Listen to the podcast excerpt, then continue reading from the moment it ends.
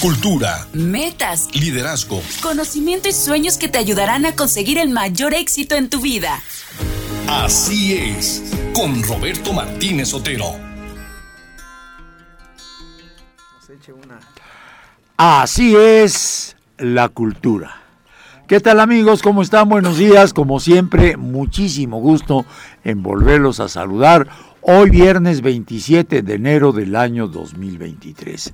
Y como ya desde hace muchos años, el cuarto viernes de cada mes está con nosotros el maestro Juvenal Cruz Vega, que como siempre nos trae cosas de alto nivel, de alta cultura y que esta mañana vamos a compartir con ustedes con muchísimo gusto. Pues mi querido Juvenal Cruz Vega, qué gusto saludarte, ver que estás acá con nosotros y que además que nos están oyendo en Alemania, ¿verdad? En, en, Alemania, nuestro gran amigo Miguel Ángel Gurrola. Qué padre, qué gusto saludarte. Miguel Ángel, con frecuencia nos escribimos también por WhatsApp. Me da siempre mucho gusto saber de él y sobre todo pues que está pendiente de nuestro programa y de lo que estamos haciendo aquí. Eh, bien, pues esta mañana nos vas a platicar sobre alguien que tú admiras muchísimo y que nos traes, pues ahorita por lo menos aquí hay 20, 20 de los cuantos libros publicados. De 150 libros. 150. Yo creo que ya, de, de quién vas a platicarnos. Pues del filósofo mexicano Mauricio Beuchot Puente. Eh, es, es profesor emérito de la Universidad Nacional Autónoma de México. Él es sacerdote dominico. Eh, no está jubilado, es emérito, porque hay dos formas. Los que tienen obra y, y presencia pues nacional y mundial, que son eh, profesores de la Universidad Nacional, tienen dos, dos opciones, ser jubilados o ser eméritos si la obra lo amerita. Y en el caso del doctor Mauricio Beuchot, pues es emérito. Eh, él, él, nació el 4 de marzo de, de 1950 en Torreón, Coahuila. Torreón en Torreón. Entonces, y eh, estudió licenciatura en, maestría y doctorado. Por eso su, su, tesis de maestría en filosofía se llama Elementos de Semiótica. Es este trabajo que tenemos. Es que es impresionante la cantidad de libros que ayer me, me hiciste favor de mandarme un WhatsApp en donde en una mesa están los 150 libros, ¿no? Sí. Ahora, aquí mi gran pregunta, eh, Juvenal, para ti en lo personal, este autor tan importante, ¿qué ha significado? Pues para mí es un, es, primero lo considero mi maestro. Tú, lo ves, platicas con él frecuentemente. Lo, lo, conozco personalmente desde 1997. Lo conocí en la Universidad Pontificia de México. Pero yo ya lo, yo ya lo había leído desde 1990, porque mi maestro, el doctor Guillermo Hernández Flores, el, padre Guillermo, el padre Guillermo Sí, que, que, fue propiamente el que me impulsó para estudiar filosofía ya más fuerte. Él nos ponía en la materia de filosofía en México a leer a, la, la, obra del doctor Mauricio Beuchot. Ya con el tiempo, pues la amistad con el doctor Mauricio, primero conocer un maestro, ¿no? Sí. Y ver que es autor de un libro. Y cuando yo no sabía que, que, que él había escrito tantos libros, ya en 1997. Nada más tú sabías de uno solo. Sí, eh, conocía, eh, conocía un libro de, del doctor Mauricio Beuchot, eh, en, lo, él lo, había, lo publicó en 1989, que se llama Hermenéutica, Psicoanálisis e Inconsciente publicado por la Benemérita Universidad Autónoma de Puebla. Entonces era UAP, era la UAP, la Universidad Autónoma de Puebla. Ya en 1997 conocí este libro que se llama Perfiles Esenciales de Hermenéutica. Mira qué. Lo publicó en 1997. En ese año estaba en año sabático el doctor Mauricio Beuchot de la UNAM. El año sabático, pues, como su nombre lo dice, sábado, ¿no? Es como vacación. Sí, sí, sí. Pero con- todo un año.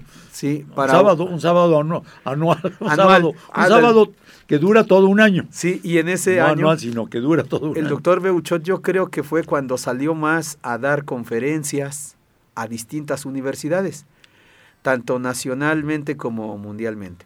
Pero, eh, pero yo creo, ahí fue invitado como profesor en las licenciaturas y doctorados a la Universidad Pontificia de México. Y en esa época yo estaba estudiando allí y me tocó pues, eh, pues dialogar con él, tomar alguna clase con él, pero sobre todo la amistad, la amistad que comenzó desde entonces. Le hablé por teléfono, la emoción fue tan grande que le hablé por teléfono a mi maestro, el padre Guillermo Hernández, que actualmente pues falleció, ¿no? Hace, hace dos años. Y le dije, estoy bien emocionado, ya conocí al doctor Mauricio Beuchot, le hablé de usted y él me dice que quiere conocerlo. Entonces, eh, en ese mismo año, era, cuando yo lo conozco, era agosto de 1997. Y en octubre de 1997 viene a Puebla, al seminario palafoxiano, pero antes llegamos ahí a su iglesia, a la iglesia de la luz, donde él, Ejerció muchos donde él años. sí. ejerció pues desde 1990 hasta que falleció. Y bueno, pues ya allí ya, ya nos le trajo varios ejemplares, al- o sea, un ejemplar de varios de sus libros. Para entonces, 1997, ya tenía por lo menos unos 80 libros publicados. Qué. Sí, actualmente debe andar como en, en 170 libros. Y sigue produciendo. Sigue produciendo porque está joven. Mauricio Beuchot tiene 72 años. Claro, está chamaco. Sí, está chavo, Es ¿no? un Eh, chamaco. Desde, la desde el punto de vista de la edad. Sí, sí, sí. El hecho de, de publicar, por ejemplo, aquí, este, eh, ves que cuando te mandé la, la reseña, ¿qué se puede estudiar de Mauricio Beuchot? Historia, filosofía, semiótica, lingüística, semántica, pragmática, filosofía, teología, eh, pedagogía, derecho, análisis, comunicación. Porque lo más, lo, lo más granado que ha hecho Mauricio Beuchot es su propuesta filosófica que es conocida mundialmente, se llama hermenéutica analógica. ¿Y esto cuál es el, Primero, el, el- la el disciplina. objetivo?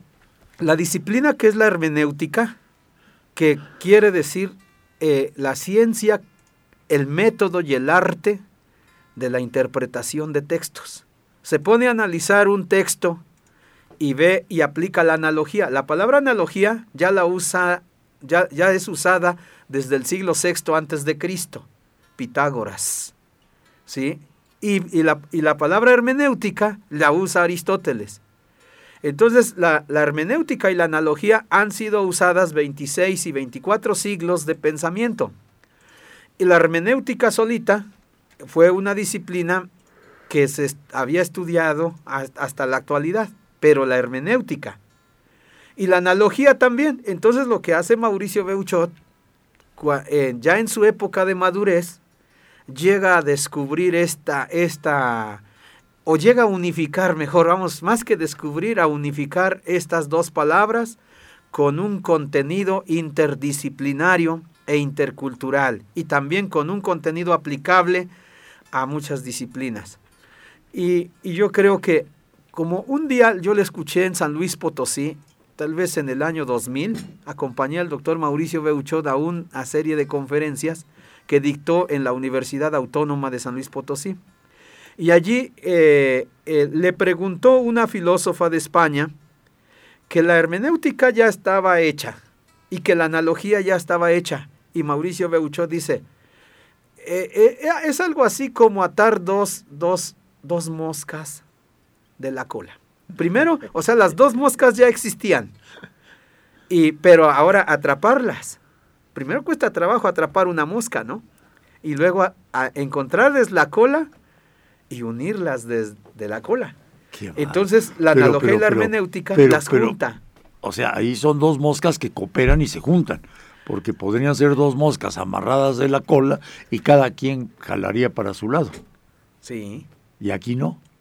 Y, a- y aquí ya esta, esta propuesta de Mauricio Beuchot ya es universal, ya es internacional.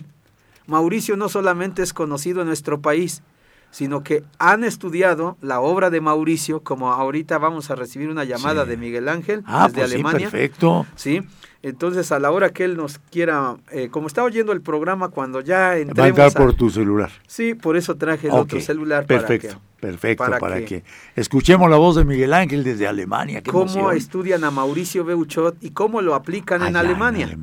Él es también un estudioso de Sí, de, de- Mauricio. de Mauricio Beuchot. Qué bárbaro. Vámonos a publicidad porque vamos a, a oír nuestra voz, a escuchar desde Alemania y vamos a tener oportunidad de que también en Alemania nos escuchen. Vámonos a publicidad. Seamos una sociedad de convivencia. Sigue con nosotros en Así es. Vuelve tu inteligencia en una oportunidad para crecer. Así es. Regresamos. Bueno, pues eh, déjame, déjame presentarte, deja, déjame Miguel que eh, Juvenal te presente al auditorio. Platícanos de Miguel. Pues, pues Mi- Miguel Ángel Gurrola es un maestro humanista, sí, es un maestro humanista egresado de la Universidad Iberoamericana de México, eh, es licenciado y maestro, eh, trabaja en Alemania desde hace 10 años, ahorita nos está hablando desde Alemania, o nosotros le estamos hablando, ya no me acuerdo. Sí, el- no, ¿Quién estableció la llamada? Pero bueno, ya no me acuerdo. está como, la- Pero- como, como los dos pero, moscas. pero como el tema es Mauricio Beuchot y, y su obra, filos- su obra, porque no solamente es filosófica, quisiéramos ahí, eh, pues primero saludarte a ti, eh, Miguel Ángel Gurrola, eh, tú nos hablas desde Alemania, eh, ¿cómo, ¿cómo ves este trabajo de la obra de Mauricio Beuchot desde México para el mundo? ¿Tú lo ves allá en Alemania? en otros países? ¿Cómo lo aplicas? ¿Qué haces con la hermenéutica analógica? Bueno, primero que nada, muchas gracias, Roberto y Juvenal, y un saludo también para el doctor Mauricio Beuchot, que nos debe de estar escuchando y si no, seguro nos escuchará. Bueno, primero que nada, yo diría, soy mexicano, efectivamente egresado de la Iberoamericana, con una maestría en desarrollo organizacional, que es la disciplina en la que trabajo, que básicamente es ayudar a las personas, a los líderes, a los equipos de trabajo y a las organizaciones a ser más efectivos. ¿Por qué la hermenéutica analógica? Tres antecedentes muy claros. Eh, yo trabajé 25 años en el mundo corporativo como director de recursos humanos en varias multinacionales y vicepresidente de recursos humanos de Latinoamérica en una compañía farmacéutica y demás. En Alemania llevo viviendo ya más de 10 años y básicamente me dedico a la investigación para la mejora de la efectividad con sentido humano. ¿Qué es esto en concreto? Es cómo ayudar a las personas, equipos y organizaciones a que lo hagan mejor, a que logren sí mejores resultados, pero en balance y en equilibrio con el sentido humano. Mauricio Beuchot, ¿por qué es tan esencial en esta propuesta? Y desde aquí hemos hecho proyectos en más de 70 países del mundo de consultoría para ayudar a estas personas, equipos y organizaciones a hacerlo mejor. Y tenemos una base hermenéutica analógica desde el desarrollo organizacional. ¿Por qué? A Mauricio Beuchot me tocó conocer su obra indirectamente por un connovicio de él. Su nombre es José Guadalupe Gallardo, un dominico que estudió con Mauricio, fueron connovicios. Y déjenme decirles que ya hace más de 18 años me dijo José, yo le platicaba, oye, fíjate que estoy en el mundo corporativo y veo que pues las personas a veces o se van muy al extremo de querer puros resultados financieros, puro desempeño y se olvidan de la parte humana, o tenemos el otro extremo que es lo humano, las opiniones, el bienestar, como hoy se habla en las organizaciones, y yo no encuentro la salida a eso. A veces me pregunto si vale la pena o no tener esperanza de que las cosas pueden ir mejor en las organizaciones, no solo corporativas, sino también en las instituciones de gobierno. Y José me dijo, mira hermano, por favor revisa la obra de mi hermano Mauricio Beuchot. Él habla sobre la hermenéutica analógica y vamos hablando sobre eso.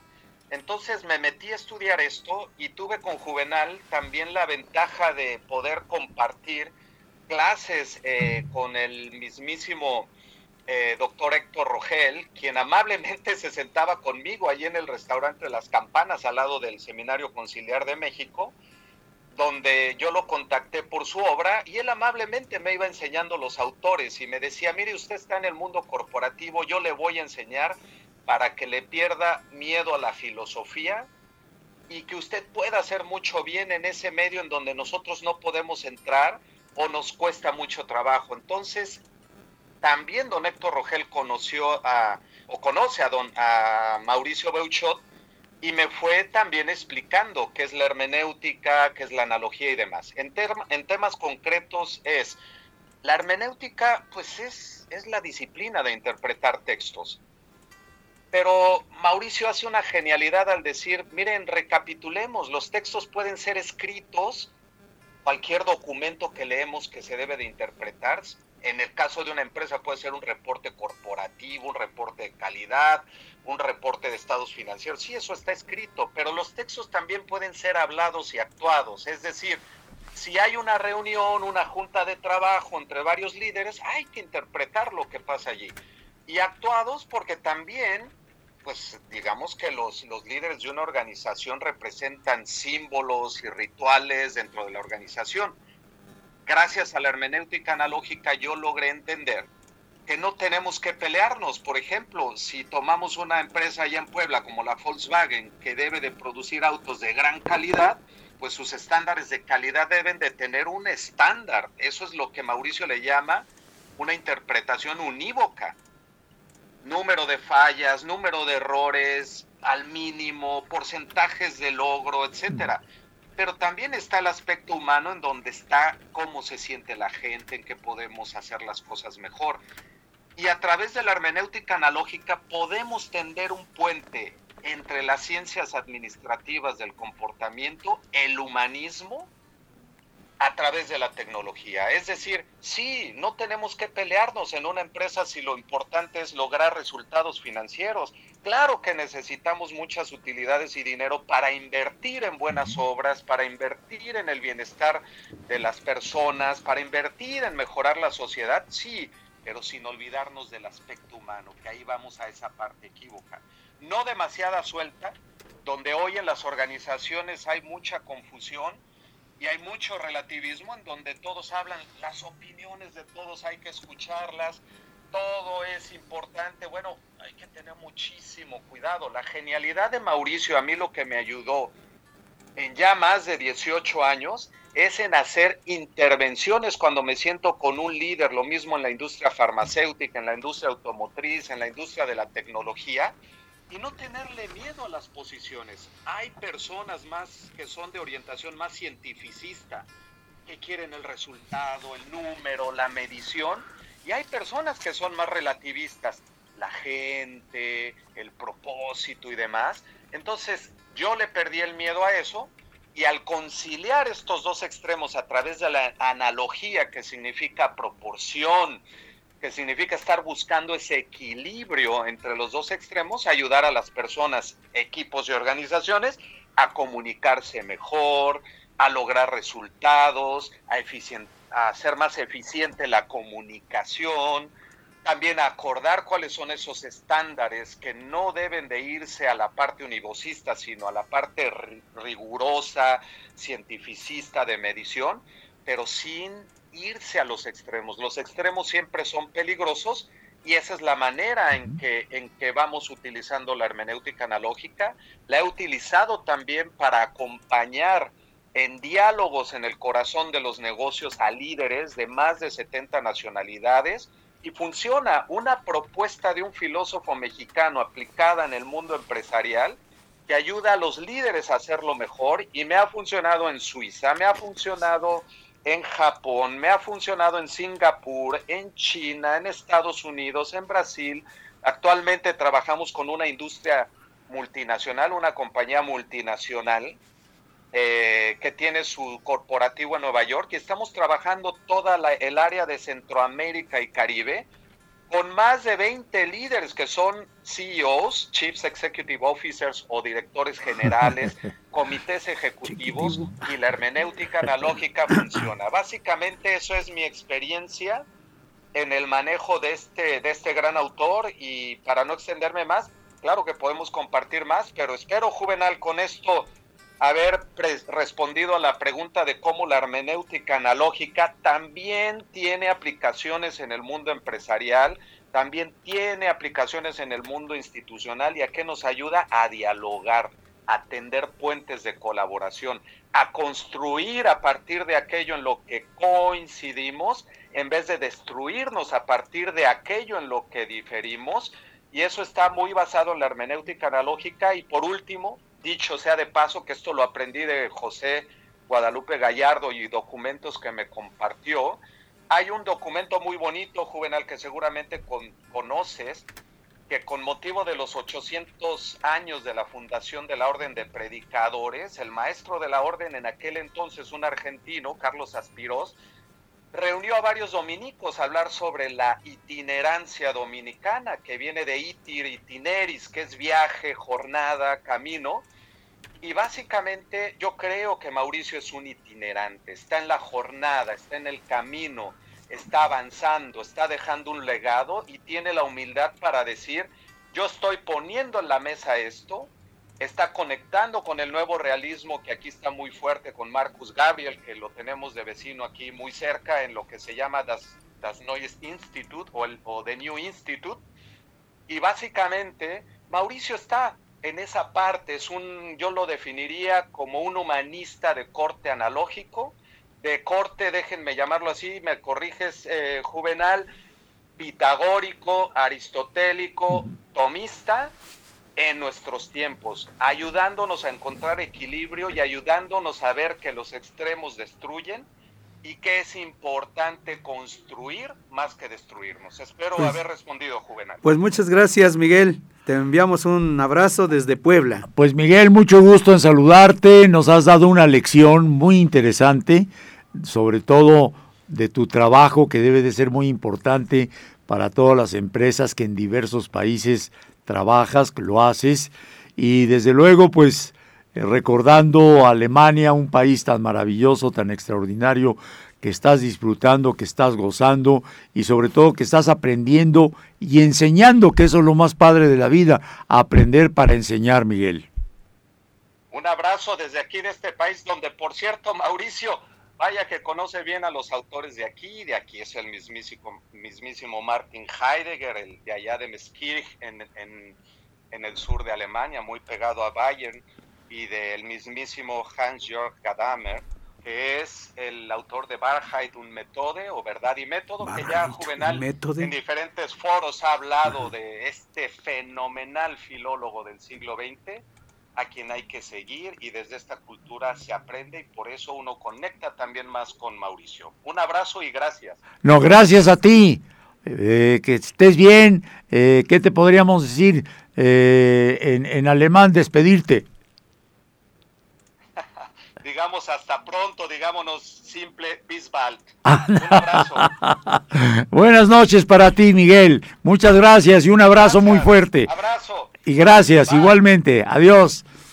Seamos una sociedad de convivencia. Sigue con nosotros en Así es.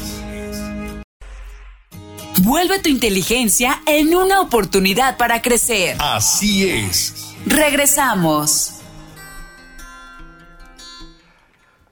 Pues eh, después de esta plática, qué interesante, qué amena y sobre todo la forma de, de, de exponerlo de Miguel con razón es un hombre que pues ha triunfado en muchísimos países del mundo y además me imagino que hable desde luego alemán, eso indiscutiblemente. Sí, alemán, pues debe hablar inglés, inglés, inglés y pues no sé, algunas otras lenguas que le sirven para poder trabajar por todo el mundo. Bueno, continuamos con lo tuyo, lo que esta mañana nos has traído. Pues mira, de, de, Mauricio, de Mauricio Beuchot, eh, yo creo que se puede estudiar como historiador de la filosofía en México y hay muchas obras de Mauricio, ¿sí? por ejemplo este libro que se llama Historia de la Filosofía en el México Colonial, que abarca tres siglos, el 16, 17 y 18. Los, quienes estudian, por ejemplo, historia, filosofía, teología, derecho, eh, lingüística, pues no deben perderse la lectura de este libro publicado en 1996 en la editorial Herder. Esto es una de las cosas muy valiosas de Mauricio Beuchot, haberse puesto a estudiar la tradición en México. Y esto fue lo que impactó sobre todo en otros países. por ejemplo, los alemanes, los alemanes eh, ya no les interesa mucho estudiar a sus propios autores. Tal vez sí, pero no como a los que van de aquí de México a hacer estudios sobre un autor germano, sino eh, lo que impresiona a los alemanes es que, se, que Mauricio Beuchot, cuando, va a Alemania o cuando va a otra nación, a Italia, España, les hable de la, de la, de la, del pensamiento de México y sobre todo el pensamiento que había sido desconocido para ellos. Entonces, Mauricio Beuchot, por lo menos en unos 10 libros de su obra, ha publicado parte de este pensamiento. Pero también, por ejemplo, ya su obra, Hermenéutica Analógica, por ejemplo, en España fue conocido con este libro, Las dos caras del símbolo, el ícono y el ídolo ¿sí? Pero ahorita que mencionó Miguel Ángel Gurrola, eh, Hans Georg Gadamer, y una obra en alemán que se llama Wahrheit un Métode, o sea que quiere decir verdad y método, Mauricio Beuchot se puso a estudiar a Hans Georg Gadamer y, también lo incorporó a su trabajo de la interpretación y gracias a, ese, a ese trabajo, pues Mauricio Beuchot amplió el concepto de tradición, porque no, no parte su pensamiento desde la tradición de México, sino, sino, sino también la tradición del pensamiento occidental, ¿sí? la, la tradición del pensamiento mexicano y latinoamericano, ¿sí? y así eh, tiene un diálogo no con, uno, no con una o dos personas, sino con muchas personas del mundo, sobre todo los que han aplicado la hermenéutica analógica a su propuesta, por ejemplo, a las virtudes, a los valores. Yo lo aplico a la enseñanza de las lenguas clásicas, otros lo aplican a la, a la metodología, como en el caso de Miguel Gurrola, lo aplica al, a las empresas, al concepto de la formación de líderes. Otros, pues, la aplican a los medios de comunicación, ¿sí? al habla, a, la, al pensamiento en general, a, la literatura, a la lectura, a la novela, al arte, ¿no? por ejemplo, a la, a la poesía. Mauricio Beuchot es un poeta.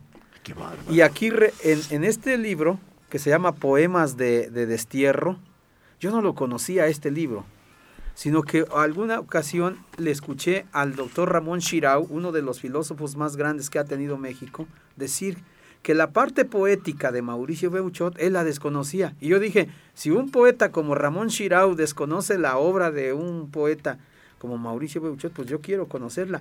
Hasta que publicó ese libro, en, se lo publicaron ahí en Torreón, donde ya reúnen las poesías que Mauricio Beuchot tenía inéditas y otras que ya había publicado en algunos cuadernos de poesía.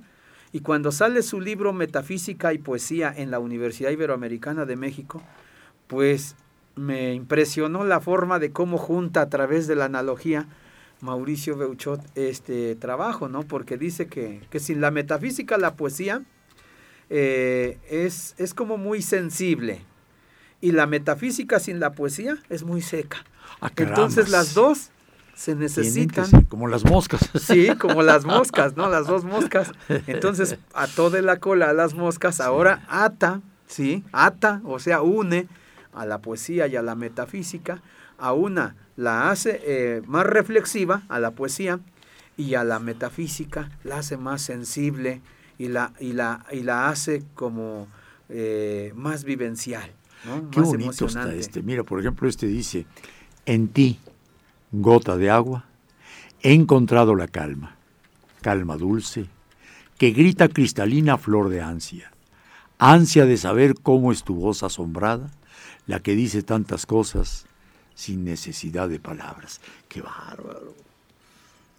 ¿Cómo interpretas esto? el poeta es el poeta de nuestro tiempo, y más un poeta analógico como Mauricio Beuchot, es un metafísico de la Edad Media o un metafísico de Grecia clásica, que dice más allá de lo que las mismas palabras están presentando. ¿no?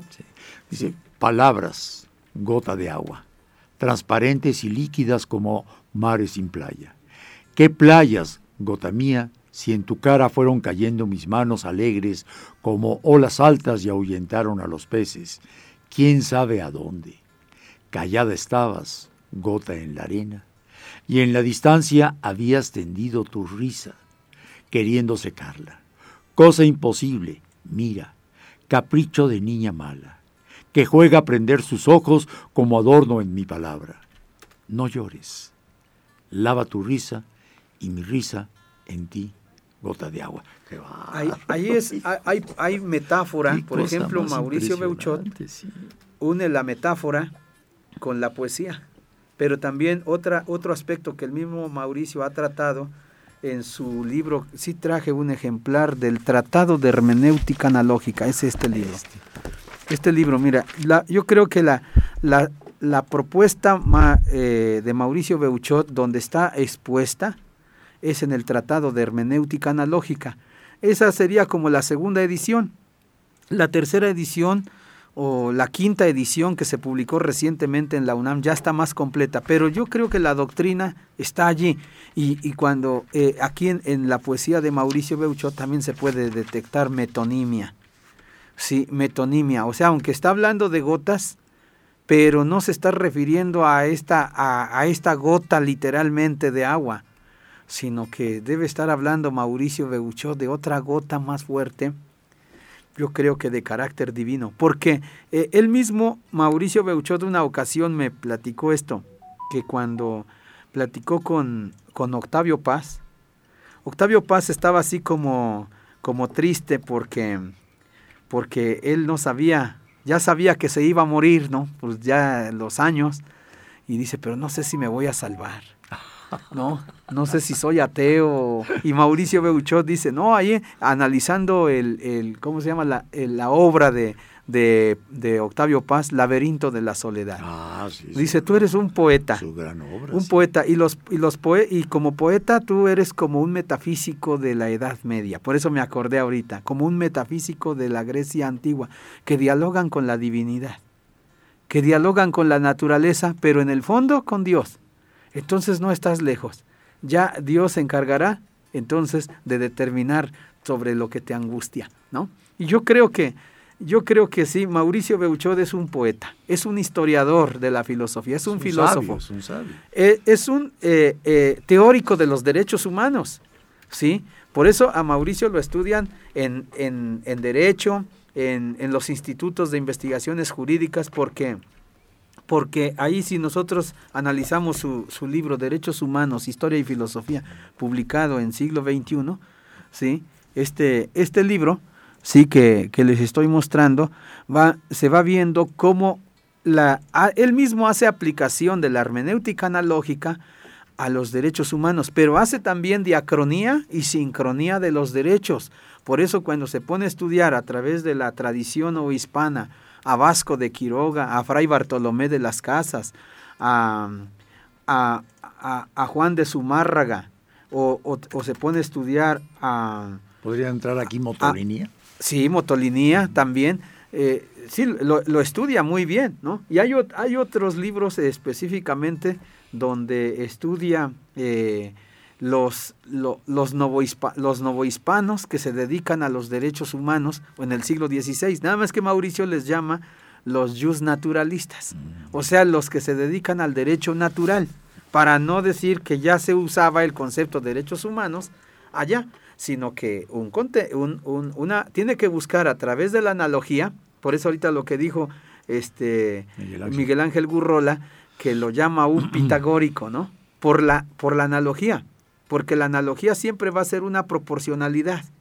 O sea, ni algo así que ni tanto que alumbre a qué decimos ese dicho, ni tanto que alumbre al santo, ni tanto, que lo queme. ni tanto que, que, lo queme, ¿no? O sea que, que tiene que ser una vida eh, equilibrada. Por ejemplo, se puede aplicar a la espiritualidad, se puede aplicar también al carácter, se puede aplicar al diálogo, se puede aplicar al, al, discurso persuasivo, o sea, eh, tiene aplicaciones en la oratoria, incluso tiene aplicaciones en la política, tal como lo hace el politólogo mexicano, el doctor Jesús Manuel Araiza Martínez, que lo hace, que lo aplica a la democracia, a la aristocracia, a la timocracia, o sea, todas las formas de gobierno que nos han, que, que nos han, este, que hemos tenido a través de la historia, no solamente en el mundo occidental, sino en el mundo. Muy bien, pues nos vamos a publicidad, don Daniel. Creo que no te habíamos saludado después de ver tanta, pero tanta cultura, mm, así como que se queda uno bañado de, de sabiduría y de interrogantes cada día. Cada vez que vengo con, con, con Juvenal, me siento más este ignorante. No, pues, más bien Como decía William Shakespeare. Tutti contenti. Tutti contenti. Todos contentos y felices. Pero es un placer, es una alegría estar con Juvenal escuchando todo esto. Nos habla doña Rosa, nada más nos puso así. Quiere saber dónde es la colonia donde vivía cuando era niño. Seguramente se refiere a mí, porque ayer estuvimos platicando en la colonia Humboldt, allá por la Avenida 16 Oriente, por el rumbo del Colegio Motolinía. ¿Tú por dónde vivías de chiquito? No, pues en, el pueblo, en, Santa Inés Varela, La Luz, La Chichuca. La Chichuca. Por cierto, ayer vi un video de un eh, ascenso al pico de Orizaba. Qué cosa más interesante, ¿eh? qué cosa más bonita. Eran mis viajes cuando era yo niño y adolescente. Pues no paseaba más que allí, del... Pero qué paseo. hace unos días alguien me fue a entrevistar y me preguntó, ¿cuál y cómo saliste de allá? No, pues ya será en otro momento, pero... Muy bien. Por lo pronto, vámonos a publicidad. Seamos una sociedad de convivencia. Sigue con nosotros en Así es. Vuelve tu inteligencia en una oportunidad para crecer. Así es. Regresamos. Pues regresamos. Eh, me encantaría, Juvenal, preguntarte un poquito sobre Mauricio Beuchot. ¿Dónde vive? Me decías que es sacerdote, pero lo que nos tiene admirados, a mí en lo personal y seguramente a muchísimos del auditorio, tanta creatividad y tanta producción. ¿Cómo vive él? Eh, ¿Está en un convento? ¿Está en un templo? ¿Cómo vive? ¿Cómo vive? Porque, ¿sabes por qué te lo pregunto, Juvenal? Porque es una persona que seguramente vive inmensamente feliz, haciendo exactamente lo que le gusta. Ya ha llegado a un momento culminante en su vida de que lo que le gusta lo hace fácil. Escribir 150 libros, oye, Juvenal, esto no cualquier hijo de vecino lo hace es una persona superdotada. Platícanos un poco de él. Bueno, primero el saludo al maestro Porfirio que nos envía un saludo. Ah, mi Porfirio Tepox, Cuatlayot, no sé si alguien, alguien más. No, pues nos habló la señora Carmelita Carmona, un excelente programa, saludos a don Roberto y a Juvenal. Gracias Carmelita, aquí como siempre estamos presentes. Bueno, Mauricio Beuchot yo pienso que es, un, es una persona así como dije, una persona feliz. Sí. Eh, eh, él, él es, es, un sacerdote dominico eh, y vive humildemente en el convento. A pesar de que él pues tiene su sueldo de la Universidad Nacional con es nivel C, investigador, es emérito del CONACIT, O sea que tiene el máximo nivel académico que reconoce la UNAM, el nivel C, por tiempo definitivo, y emérito del CONACIT, o sea, doctor de doctores. Y cuando yo recuerdo unas, como unas 100 veces fuimos a comer allá en México, y siempre íbamos a una fonda.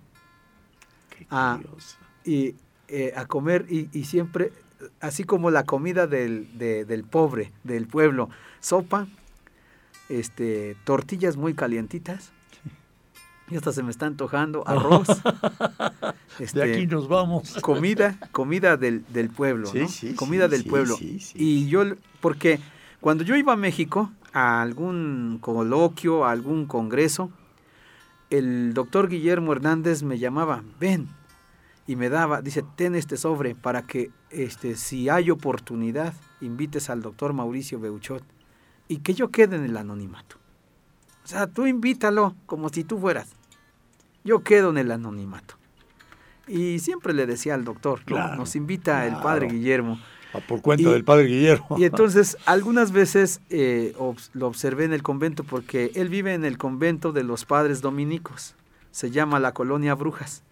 En, México. de México. Sí, allí por el, por el estadio Azteca, cerca del estadio Azteca y, y, la, y la avenida, de, la gran avenida, ¿cómo se llama?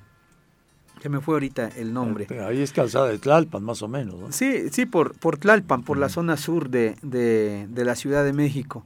Eh, pero es muy sencillo el doctor Mauricio Beuchot. Siempre su diálogo fue con gente muy preparada en el convento, eh, pero como todo sacerdote, los domingos celebra misa, confiesa a la gente y de lunes a viernes pues siempre fue a la Universidad Nacional. Hacer dirección espiritual con él ha de ser impresionante. Sí, porque además pues e, él es estudioso del psicoanálisis, sí, de la, de la espiritualidad, una parte que muy desconocida para el mundo. ¿No se te ha ocurrido hacer dirección espiritual con él? No, generalmente no, no acostumbro que mis amigos sean así como, como ni, ni mis confesores, ni mis, eh, ni mis eh, directores espirituales, ¿no?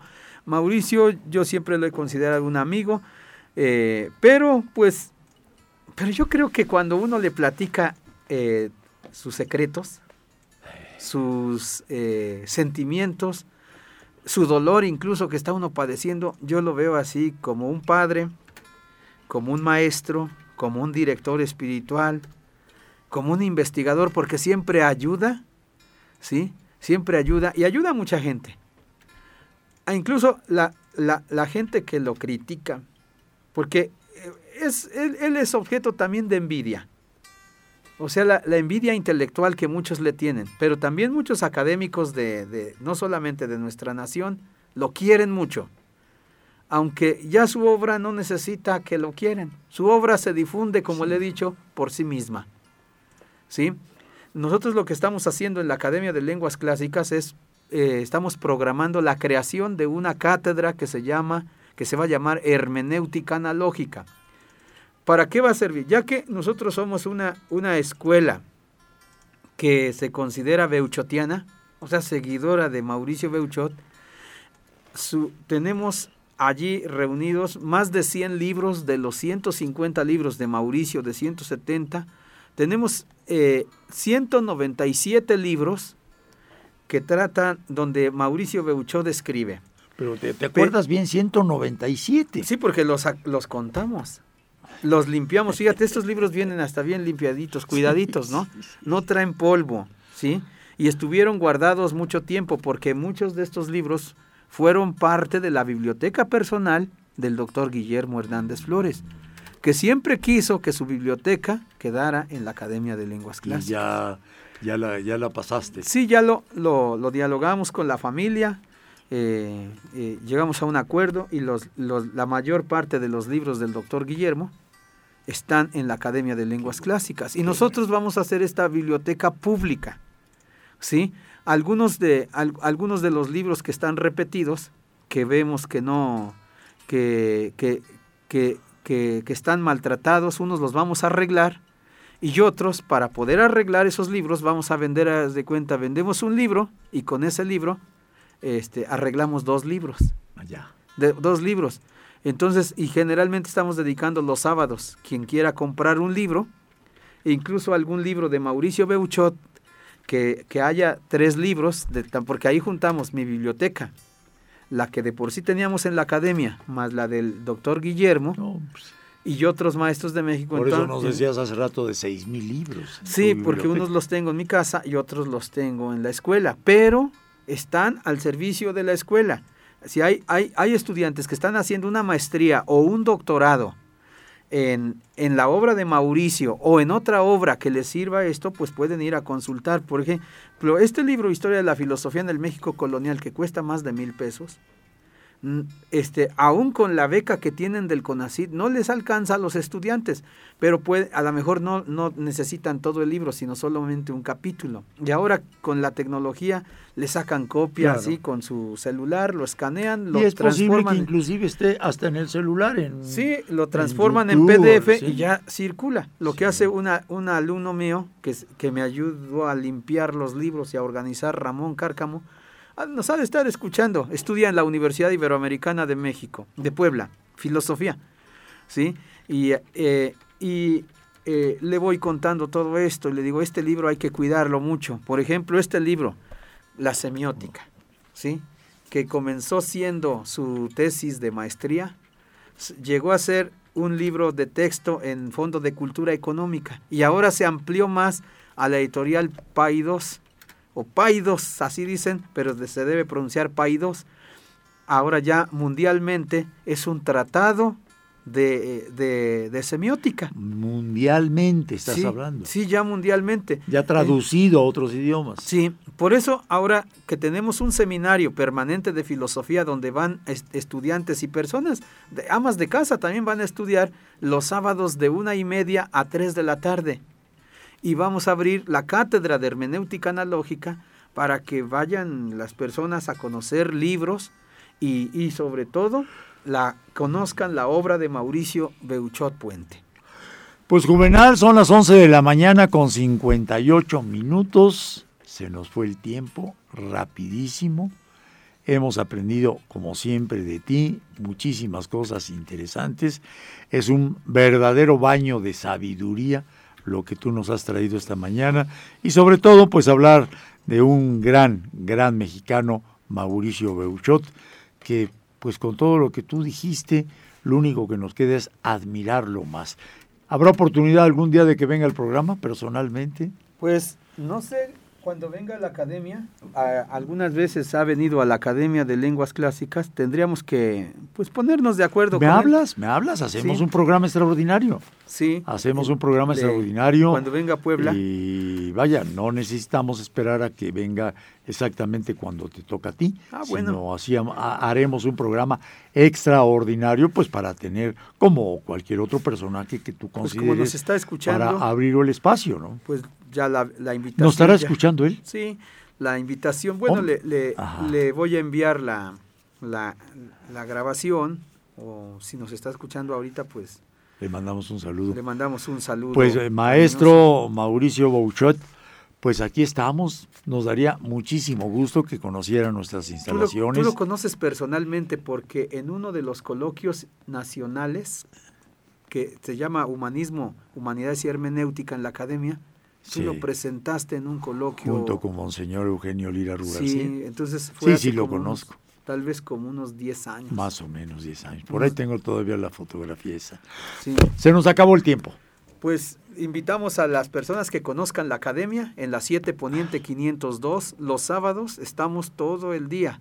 Vamos en la semana, pero también todo el día desde las 10 de la mañana hasta las 6 de la tarde. Estamos allí. Pueden ir a comprar un libro o conocer la biblioteca o saludarnos ahí, O ver cómo, cómo estamos dando clases de filosofía o de griego o de latín. Perfecto. Roberto Martínez Otero, como siempre, agradece su atención y le recuerda, estamos en manos de Dios, pero Dios está en nuestras manos. Logra tus metas y objetivos en Así es. Te esperamos en la próxima emisión.